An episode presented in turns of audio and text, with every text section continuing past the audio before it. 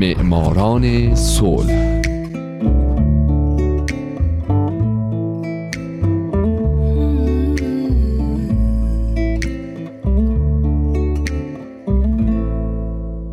اینجا رادیو پیام دوسته و شما در همین لحظه در حال شنیدن برنامه معماران صلح هستید.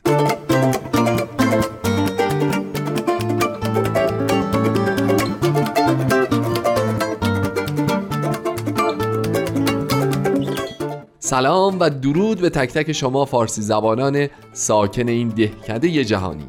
سلام به شمایی که برای رسیدن به جهانی بدون جنگ تلاش می‌کنید. درست مثل قهرمانان این برنامه مثل زنان و مردان و سازمان ها و مؤسسات دولتی و غیر دولتی که با کاراشون باعث شدن آدمای کمتری کشته بشن.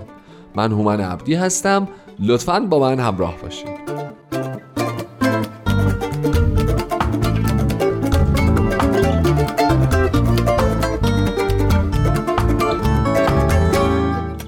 این هفته سال 1998 میلادی جان هیوم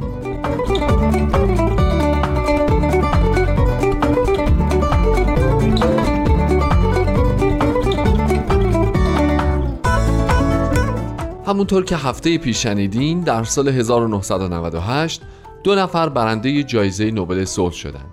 یکی دیوید ویلیام تریمبل بود که من هفته پیش بهش پرداختم و دومی جان هیوم جان هیوم ملقب به شوالیه سیاستمدار ایرلندی یکی از مؤسسین حزب کارگر سوسیال دموکرات و دومین رهبر این حزب عضو پارلمان اروپا، عضو پارلمان انگلیس و عضو مجلس ایرلند شمالی بوده. از جان هیوم به عنوان یکی از شخصیت‌های مهم تاریخ سیاسی ایرلند یاد میشه. او یکی از اصلی ترین طراحان روند صلح ایرلند شمالی و تنها کسیه که برنده سه جایزه مهم صلح در جهانه. جایزه نوبل صلح جایزه صلح گاندی و جایزه صلح مارتین لوترکینگ او همچنین در سال 2010 در جریان یک نظرسنجی رادیویی به عنوان شخصیت بزرگ ایرلند شناخته شد و در سال 2012 پاپ بندیکت 16 هم به او لقب شوالیه رو اهدا کرد.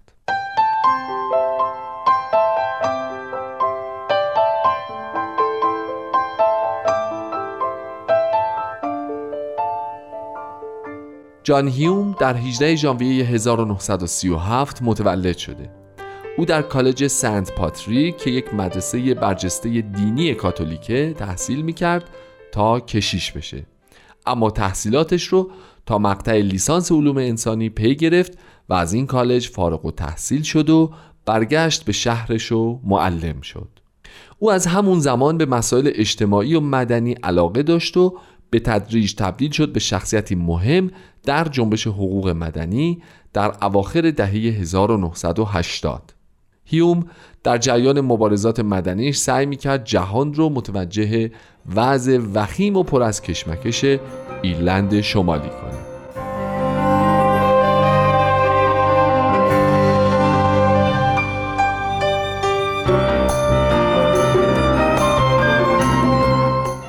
فعالیت های مدنی هیوم به تدریج او را به سمت سیاست سوق داد. او که در دهه 1960 عضو حزب ناسیونالیست بود در سال 1964 از این حزب کنارگیری کرد و مستقلا به عضویت پارلمان ایرلند در اومد. در اکتبر سال 1971 هیوم به همراه پنج عضو دیگه پارلمان در اعتصاب غذای 48 ساعته ای در اعتراض به بازداشت بدون محاکمه صدها ایرلندی جمهوری خواه شرکت کرد. بعد در سال 1973 او عضو مجلس ایرلند شمالی شد و در سال 1974 برای مدتی کوتاه به عنوان وزیر بازرگانی خدمت کرد. در سال 1977 هم هیوم قانونی رو که توسط مقامات مدنی ایرلند شمالی در سال 1922 وضع شده بود که مجوزی بود برای ارتش تا هر نوع اجتماع از سه نفر به بالا رو به هم بزنه به چالش کشید.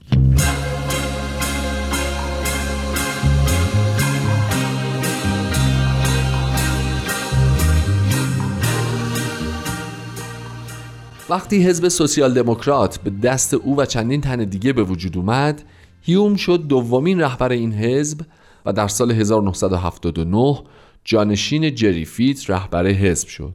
بر همین اساس هیوم مستقیما در مذاکرات محرمانه با دولت انگلیس و شاخه نظامی ارتش جمهوری خواه ایرلند شرکت داشت. مذاکراتی که منجر به توافقنامه سال 1985 انگلیس ایرلند شد که این توافقنامه سبب شد تا در نهایت پس زمینه تقریبا مسالمت آمیزی فراهم بشه تا توافقنامه جمعه خوب شکل بگیره.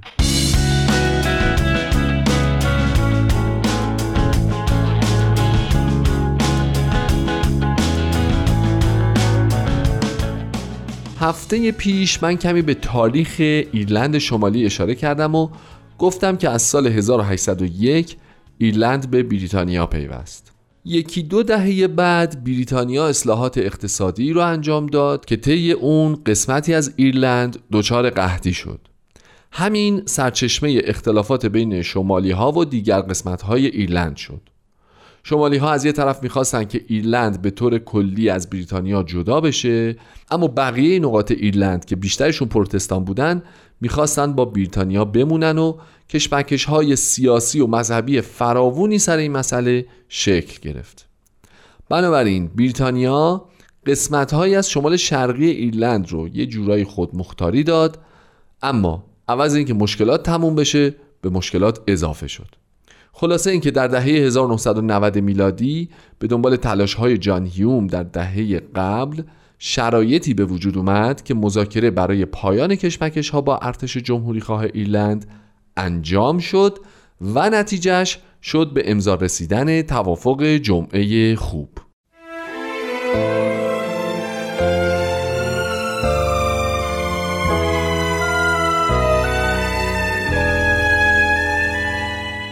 مغز متفکر پشت پرده بسیاری از تحولات سیاسی ایرلند شمالی جان هیوم یکی از دو برنده جایزه نوبل صلح سال 1998 بود. از جمله توافق جمعه خوب که به موجب اون میشه گفت یه صلح نسبی در ایرلند شمالی به وجود اومد. به این ترتیب که حکومت به دست مردم ایرلند شمالی افتاد. آزادی زندانیان سیاسی تضمین شد. قرار بر نابودی سلاحهای غیرقانونی گذاشته شد و هزاران تغییر و تحول بنیادی دیگه. جالبه که بدونین پرتستان ها از یه طرف و کاتولیک ها از طرف دیگه این توافق رو به نفع خودشون می‌دونن. ولی به هر حال هر چیزی که هست توافق جمعه خوب باعث شده که اون کشمکش ها و درگیری ها و بعضا جنگ های داخلی در ایلند تا حد خیلی خیلی زیادی فروکش بکنه.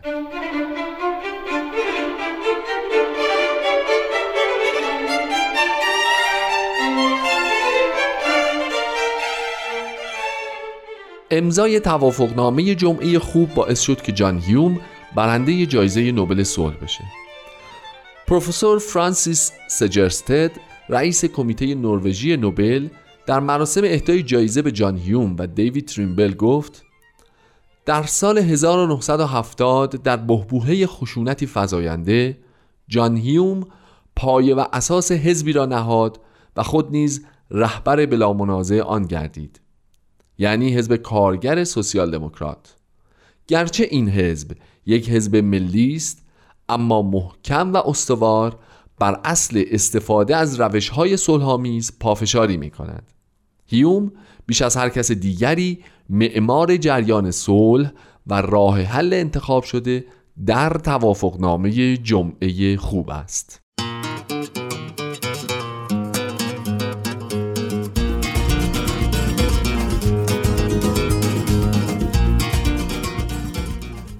جان هیوم هم در سخنانی در جریان دریافت جایزه نوبل اظهار داشت. در طی سی سال گذشته در طول سالهای مبارزه لحظات بسیاری از تنشها و وحشتها سپری شد.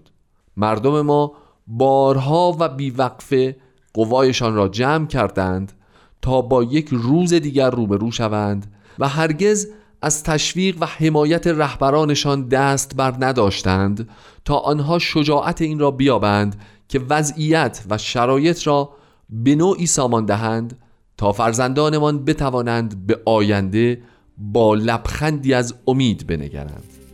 این جایزه فلواقع از آن آنهاست.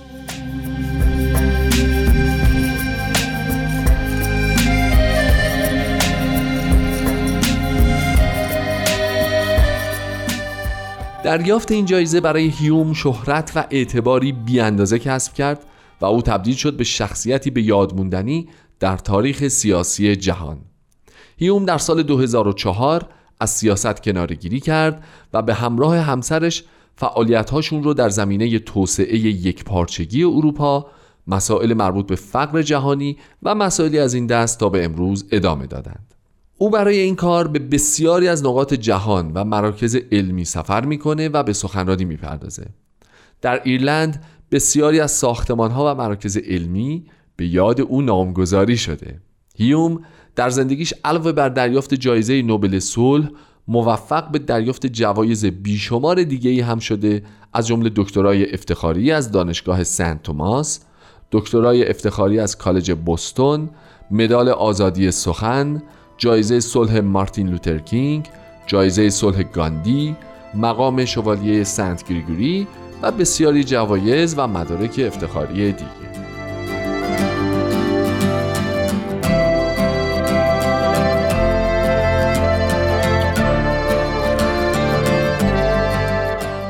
دوستان عزیز هفته دیگه من به زندگی آخرین برنده جایزه نوبل صلح در قرن بیستم میلادی می‌پردازم. پس لطفا حتما هفته آینده به معماران صلح گوش بدید. من هومن عبدی هستم و امیدوارم شمایی که امروز یکی از شنوندگان برنامه بودید در آینده یکی از برندگان نوبل صلح باشید. شاد باشید و خدا نگهدار.